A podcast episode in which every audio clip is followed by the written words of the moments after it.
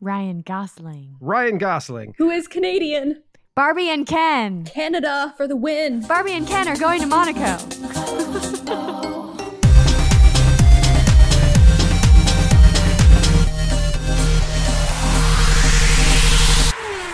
Hello, everybody. I'm Cristina. And I'm Caroline. You're listening to Gravel Trap F1. The circus was in Austria this weekend. And the Red Bull Ring tested our drivers to the limit. Yes, track limits to be specific.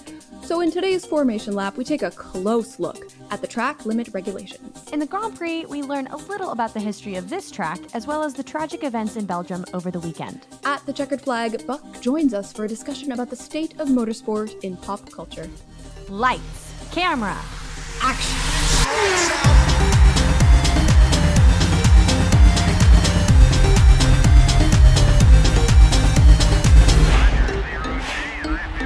All right, so we just had the Austrian GP, and it's just going to be known as the track limits Grand Prix because honestly, forever what else ever. happened?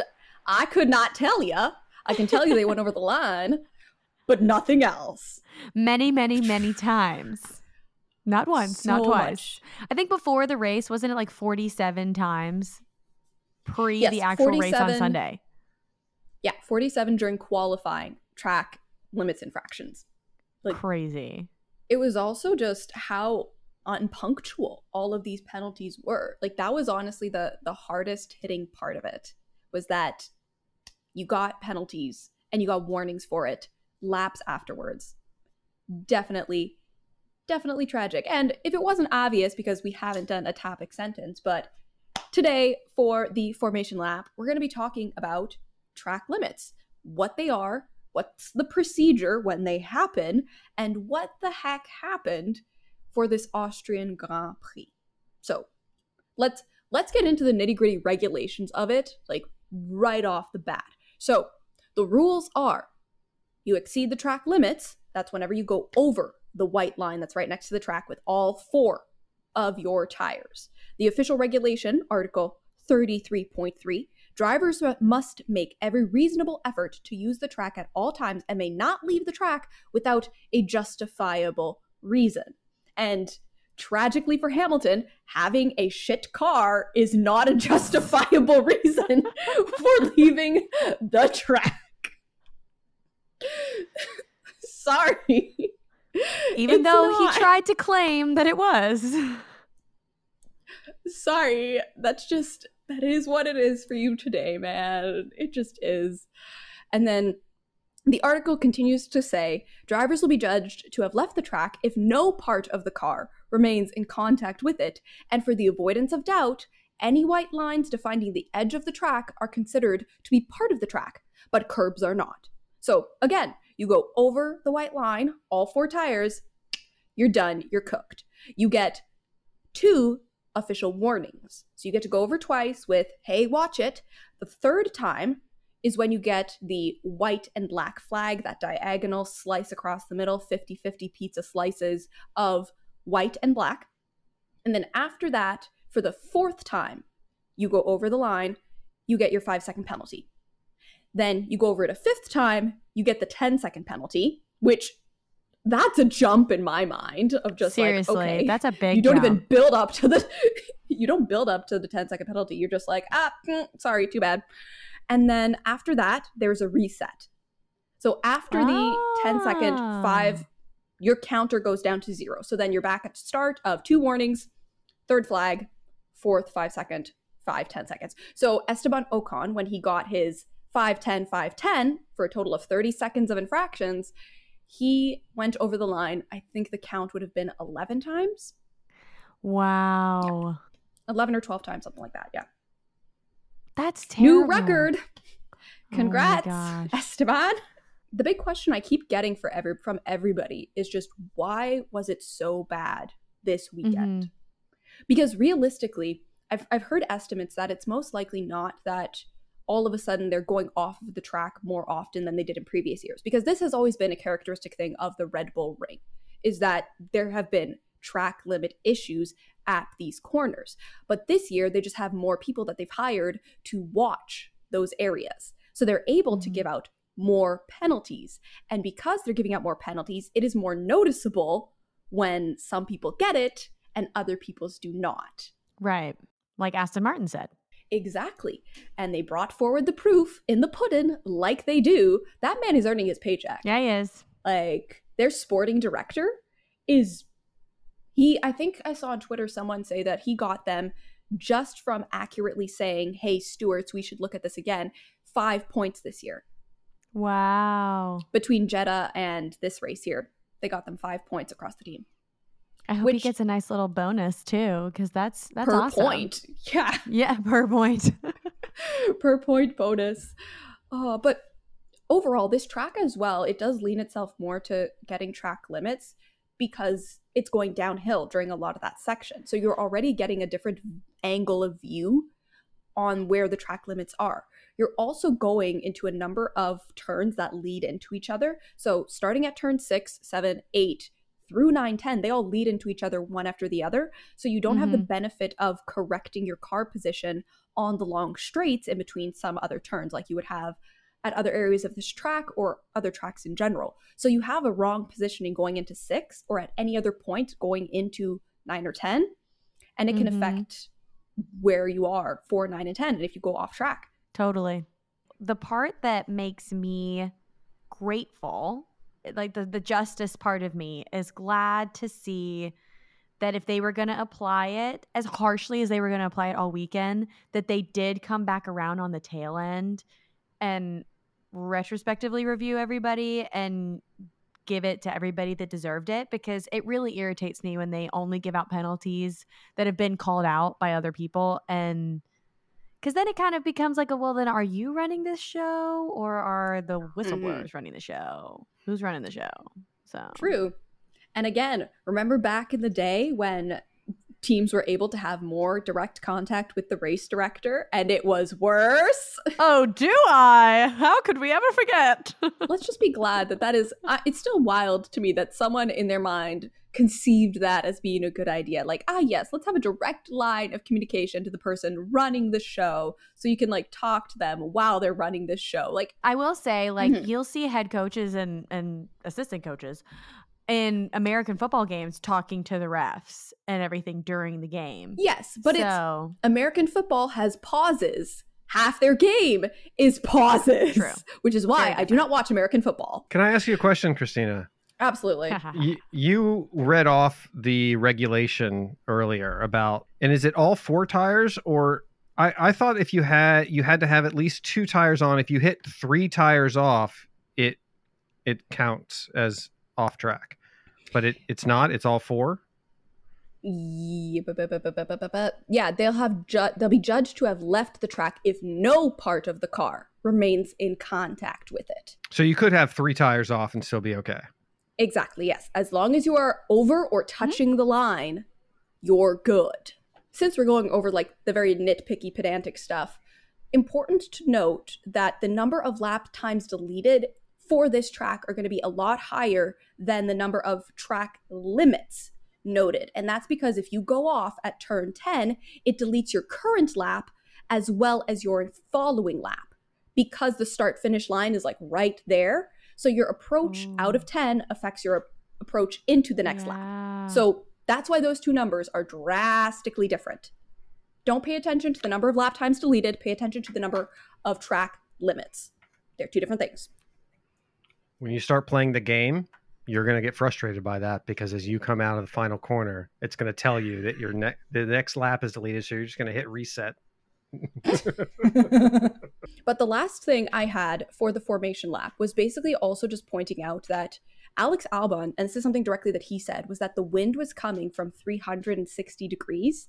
So half the time, it wasn't necessarily that a driver lost control of their car or didn't have it in a good position approaching those cor- corners. It was that the wind gives you that slight little push mm. and you lose the rear and all of a sudden you're, you're getting track yeah. limits. So that's understandably why it's probably also very frustrating for the drivers because there's only so much control that they do have, with, have over the cars. They have the majority of the control, but every once in a while, yeah, the wind just is what it is, and you lose those couple of centimeters that would keep you on track. Mm. Can't imagine how frustrating it is. That's totally what happened to the guy on the jetpack. That's Yeah. totally what happened to him. The wind hit him and it sent him careening into the Yes. track. But That's definitely that's a quick and somewhat long-winded and tangential look at The track limits. oh my goodness. And yes, they're looking into adding things like a curb and breath. gravel traps on the outside of this turn, but there's a number of reasons why those things won't work. Primarily because it's used by other series like MotoGP, and MotoGP does not like using gravel traps for obvious reasons. Throwing a car and throwing a person into a gravel trap are very different things. Oh. So I want to still talk about the Austrian Grand Prix and also talk about a little bit of the history of the track, but we're going to split today's Grand Prix segment into two parts. The first part will be the history. The second part, we'll talk about some of the current events that happened this weekend that did not get as much of a highlight as some of the events that happened on track. So, the track itself was created and built in 1955, but it did not really return to Formula One or didn't really host Formula One until 1997. That was when it was called the A1 Ring, thanks to its funding from a telecommunications company. It was designed by Hermann Tilke. At that time, they made a bunch of changes to the track layout to make it accommodate Formula One pretty well. And it was his first major commission, believe it or not. Hmm. So few of the fast sweeping corners were kept from the much shorter circuit. They actually extended it, a little bit longer, um, but it's always been fast. I will say though, it uh, was removed from the calendar in 2004 because of Austria's support for anti-tobacco legislation in the EU. And so um, the gentleman who passed away last year over the U.S. Grand Prix weekend, Dietrich Mateschitz, I believe is how you say his last name. Mateschitz, Dietrich Mateschitz, Mateschitz, the founder of Red Bull, purchased the circuit, which is how we now know it today as Red Bull Ring. Um, and he announced really big development plans. But no sooner had the work gotten underway, they actually demolished the existing pit buildings. They were making massive changes, and the local authorities showed up and were like, "Mm, "Environmental problems. You can't do this anymore." So this was in like 2004, and it Oh took my them gosh. six, no, seven years before it was finally able to reopen in 2011, and um, because Dietrich Mateschitz came back with a less ambitious revival of the circuit. I think I've, I think we've all learned with Red Bull, they just like they they say that the the the tagline of Red Bull is Red Bull gives you wings, but actually I feel like Red Bull is like dream as big as you possibly can and then go bigger. That's just what Red Bull is. Pretty much. so that's I think the approach that they took to this, and the local authorities were like, no. And so then he persuaded Bernie Ecclestone to sign a new seven-year Formula One hosting contract, and the first race was staged in 2014 and completely sold out. And that is the Red Bull Ring as we know it today. So I thought that was pretty interesting as he had recently passed away um, to give him the honor that he deserves. Speaking of losses in the race community, this weekend in Spa, over in Belgium, there was, uh, we lost a young teenage driver named Dilano van 't Hoff. He was Dutch. And um, he crashed during the second race of the Formula Regional European Championship at Spa. He uh, previously had won the Spanish F4 championship in 2021 and was ranked 15th in the FRECA standings entering into Saturday. And um, according to motorsport.com, the incident began when it actually was a large chain of events. It wasn't it wasn't like Antoine Hubert's crash with Juan Manuel Correa back in 2019 when they crashed into each other and then Antoine died as a result of his injuries. Um, it was a large, you know, chain reaction where a the second pileup. place Yes, the second place driver Tim Tramnitz lost control of his Tatuus Renault F419 spec car at the top of the Raidillon in rainy conditions just after the safety car was deployed. The decompression of that crest is infamous for causing losses of control, and it's why the runoff around Eau Rouge was widened. The crash traveled down the pack, causing several cars to lose control and to get destroyed. Van 't Hoff uh, lost control of his car in the chaos and ended up stationary at the very beginning of the Kemmel Straight. And then he was hit at a high speed T bone style crash. And so the style of the crash was similar to what happened uh, to Hubert in 2019, but the events that led to it were a bit different because of the pileup. What was similar were the racing conditions. It was extremely wet, it was raining like crazy. And with now the second death in what, four years at the same track, I pose the question to you guys because a lot of the drivers came forward saying we asked for safety changes after what happened to Antoine. And clearly, it's not enough. Um, do you guys think that Spa will remain on the calendar with all of the modern technologies that we have, all the access that we have to creating things safe, and we're still losing people? Do you think it'll stay on the calendar? I think it will stay on the calendar, but it's honestly them racing in wet conditions consistently. We also had F1 there last year or two years ago where you had Norris also have his big shunt after Seb yeah. was on the radio saying we should not be racing in these conditions. Yeah. And they still did it. So at this point, I don't think it's a problem so much with the track itself. It's just who the heck is running this track? Who the mm-hmm. heck has kept making these judgment calls to allow people to race. Like, yes, improve safety features around that corner. Yes, take a look and see if you can improve anything of Eau Rouge going into Raidillon and going into the Kemmel Straight. Like that whole first segment there can be very sketchy. And yeah, do what you can to improve there. Do what you can to improve the side impact structures because this is twice already. Like even before hearing about the accident, I kind of was like, he definitely got broadsided. He definitely got mm-hmm. T-boned if this is anytime you hear the serious accidents in F1 or in any of those single seater cars, my gut is always going to be that it's from a side impact because mm-hmm. that's where the car's weakest point is. So we already have a handful of these places where safety wise you should be doing better. I don't think that it's a tr- like I don't think it's a problem necessarily of oh we need to remove this track from the calendar, but as it is now you should not be racing in any wet conditions at all. Like they need to make some much more firm rules of racing at that track in the wet conditions because they whoever's been making those calls obviously can't. Whether that's the same person, whether that's different people, but the data that's coming into their booth to make those decisions absolutely mm-hmm. horrendous. Like something obviously has to change.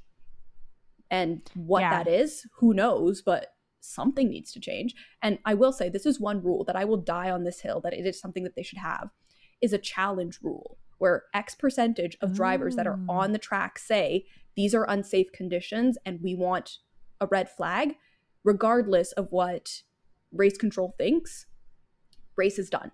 The session is mm-hmm. done. Because they're if the people that are correctly, on track. That's how things used to be. Isn't that how things used to be? I if it was, they should bring that back. Because the drivers yeah. want to race. They're not going to say I don't want to race if if if it, they genuinely don't feel safe. It oh, gets... absolutely. And I think that they tried to do that. Was it last year when there were bombs going off like 20 kilometers away from the track and all the yeah. drivers tried to petition to not race and they said, too bad you're racing anyway? I mean, I think that you should give them a voice and the teams a voice it's, to be able to say this is unsafe. It's their lives, it's their safety. Mm-hmm. And the swing vote, since there's yeah, since there's twenty of them, the swing vote should be the safety car driver. Mm-hmm. I was looking up some information about driver deaths. So in open wheel racing, Spa has been the last two deaths in Formula open wheel racing. Yeah. And since uh, going back to was it Jules? That's 2014. There was a U.S. driver Jim Victor, who died in a open wheel Formula Continental practice session uh, in 2018. Mm. Um, his he had suspension failure and uh, resulted in a, a, a barrier impact. Jeff Green, an American in 2018, uh, alone, and that was Vintage Automobile Racing Association of Canada. So. I don't know if that necessarily counts because that's a vintage car. Um, and then you go all the way back to uh, Jules in 2014 Yeah. in France.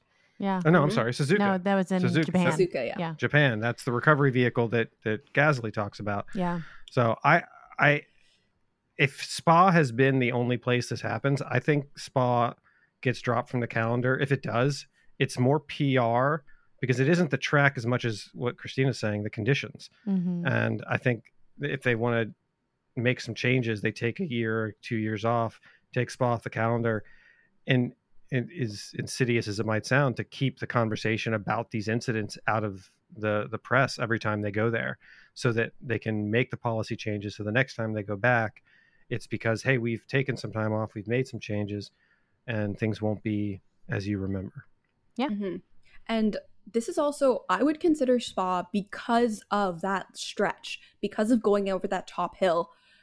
I think also a good compromise would be to say you can only race there after you have X amount of experience. Because that was also a huge part of the conversation online yesterday on Twitter across the weekend was just these are young drivers who are very inexperienced in open wheel, like in their single seaters. Most of them would have recently graduated from being in karts to being in open wheel. Like this was FRECA is, is equivalent to what F4 or F3.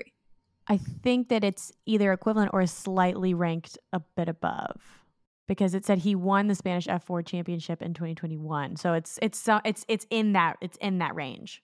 That that could also be part of the compromise. Totally. And that concludes our Grand Prix segment of this week's episode. And please, if you feel so called, send out your thoughts and prayers to Dilano van 't Hoff's family and friends. Um, I cannot imagine going through that kind of pain.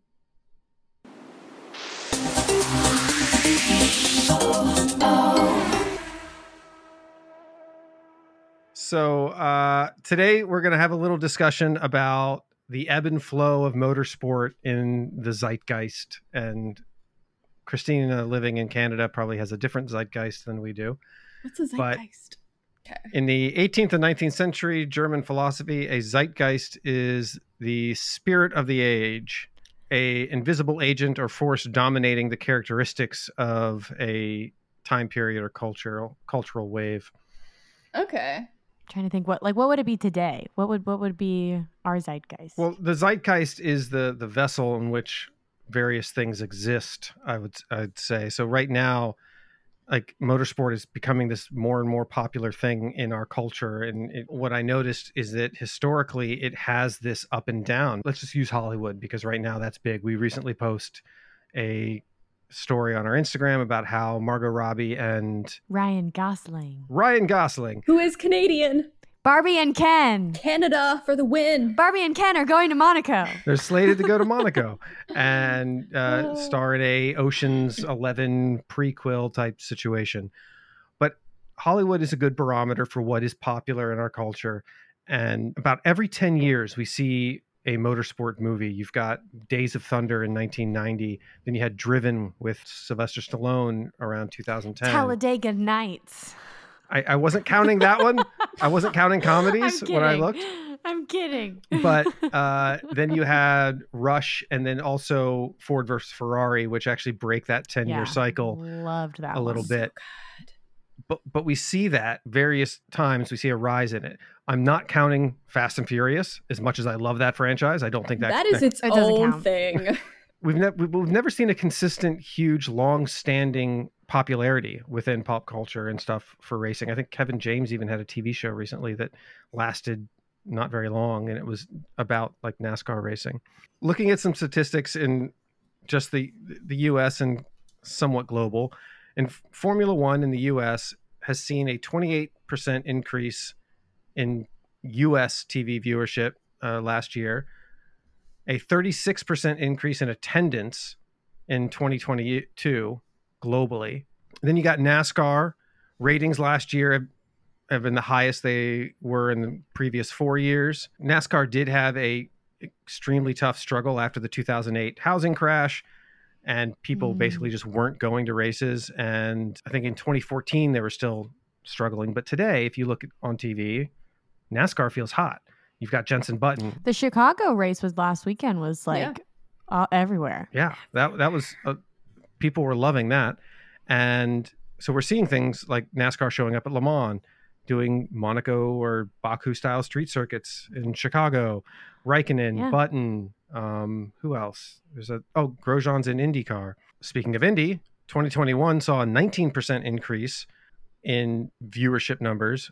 Last year, 5% increase, and at some races in the in you know around the country, a double digit attendance increase. So over a hundred percent more people going to IndyCar races. So all this to say, as members of a fandom community, are we seeing or feeling that there's a motorsport renaissance happening now that breaks outside that 10 year cycle we may have seen previously?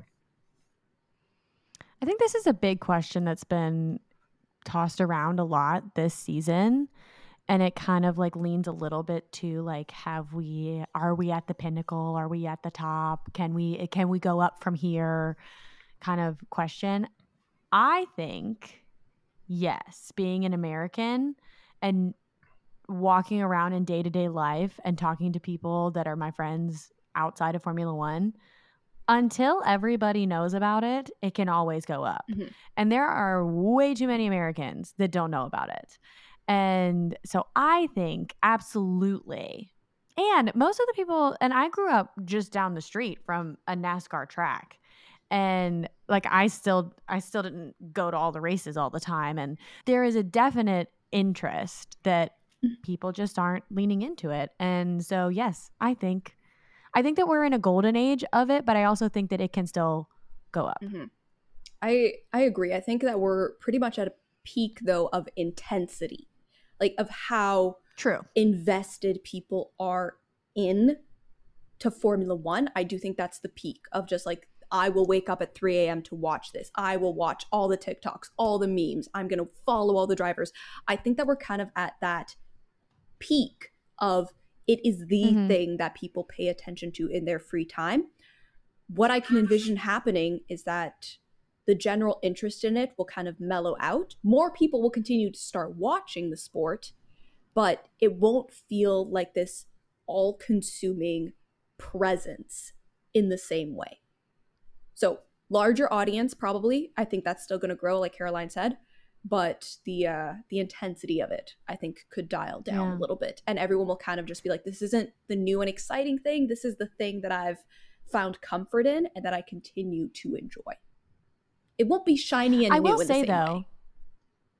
Mhm. potentially, but I will say, because Buck, you brought up the point of like great racing films coming up every 10 years ish. Mhm. Brad Pitt is currently actively filming the movie about form a movie about Formula One, and I think that yes, I think that that's going to create another surge. I think that we'll see because I think that Ford versus Ferrari created a surge in people of wanting to learn and know more about motorsport. Mhm. And so if he does it right, if he does it right, I think and hope that we see another surge because it only helps it only helps us, right? It only helps True. Those of us that have the podcasts and the pages and the interest and the research and Mhm. I mean we like meeting the fans. We like meeting the fans as in other fans of motor of motorsport like we are and growing the family. Mhm. We are not gatekeepers. Come one, come all. Okay, so how can this best in your guys' opinion how do you think this can best be capitalized and sustained because as you saw in portland uh, a couple weeks ago there's a shift in the long term california is passing a law that you can't sell gas powered vehicles after 2035 how long until motorsport is affected to where the motorsport's referring to electric motors only for this momentum you're talking about how do you think it can be sustained outside of obviously apex which i'm not a fan of the title of but No, I hate that. Oh my gosh. Yeah, that's tough. But um I to piggyback on your electric vehicle sustainability push, I definitely think that Formula 1 specifically is already looking in the sustainability direction. They haven't really been quiet about it. And so I think that the interest will remain sustained so long as they can keep it interesting, um, which is what I think we've seen them working really hard to come up with new ways to keep it interesting. uh, with these new sprint race formats. But I personally would like to see interest grow in electric vehicles and for it to become more commonplace even on in our day-to-day life on the roads because I think that that would create further interest in the Formula E's and start to see some electric elements implemented in Formula 1 because it's kind of a symbiotic thing. Like when that does well, it creates positive research that helps us in day-to-day life, which helps our interest to grow in the sport and it just kind of circumvents and I think that that's my answer. Mm-hmm. I imagine, like Caroline said, F1 is making the big push. They want to be carbon neutral by 2030. They had their giant campaign, not campaign, but they were talking a lot about how Austria, they were bringing in a whole bunch of new measures that were going to have them using less power and be more efficient. And I see that that trend continuing of them saying, look, all of our infrastructure is going green. I see them pulling similarly to we were talking about Aston Martin last week about how they have a partnership now with Lucid Motors who only make electric vehicles. So I think that we're going to see the manufacturers as well start to have partnerships that maybe aren't directly related to Formula One, but that they'll be able to advertise at these Formula One events. Those cars that you see just on display in the paddock, the cars that they use for hot laps, the cars that they use to drive the drivers around during the parades. I think that we're just going to get more engrossed in electric vehicles but I do think that they're going to try mm-hmm. to keep their engines as whatever is best for the racing. If they can get great racing out of hybrid vehicles and still reach those top speeds, fantastic. That's what they're going to do. If the better move is we've developed because they're developing like their E10 fuel, ethanol 10, and they're looking to yep. have it be completely renewable. We didn't have to dig into the ground to get this fuel. They are making changes. How that's going to reflect in the actual vehicles on track, though, I think is going to look different than it does in the real world because this is about racing, not getting you from point A to point B. So that's all I have for our discussion on um, motorsport in the zeitgeist. Fantastic. And, uh, well, thank you so much for joining us, Buck. It's always a pleasure to have you with us for the checkered flag. Until next time, everyone. Meow. Meow.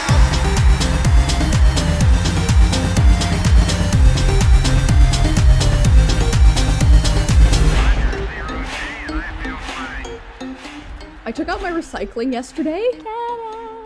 So bad the number of cans that were in there of Red Bull. I'm legit worried about you. Like I don't say it enough. I was gonna say I'm starting to get a little worried about yeah. you, Cristina. I'm not gonna lie. Really, on the, I'm genuinely starting to get worried. On the can, it says I can't have more than two per day. I'm not doing that, so we're good.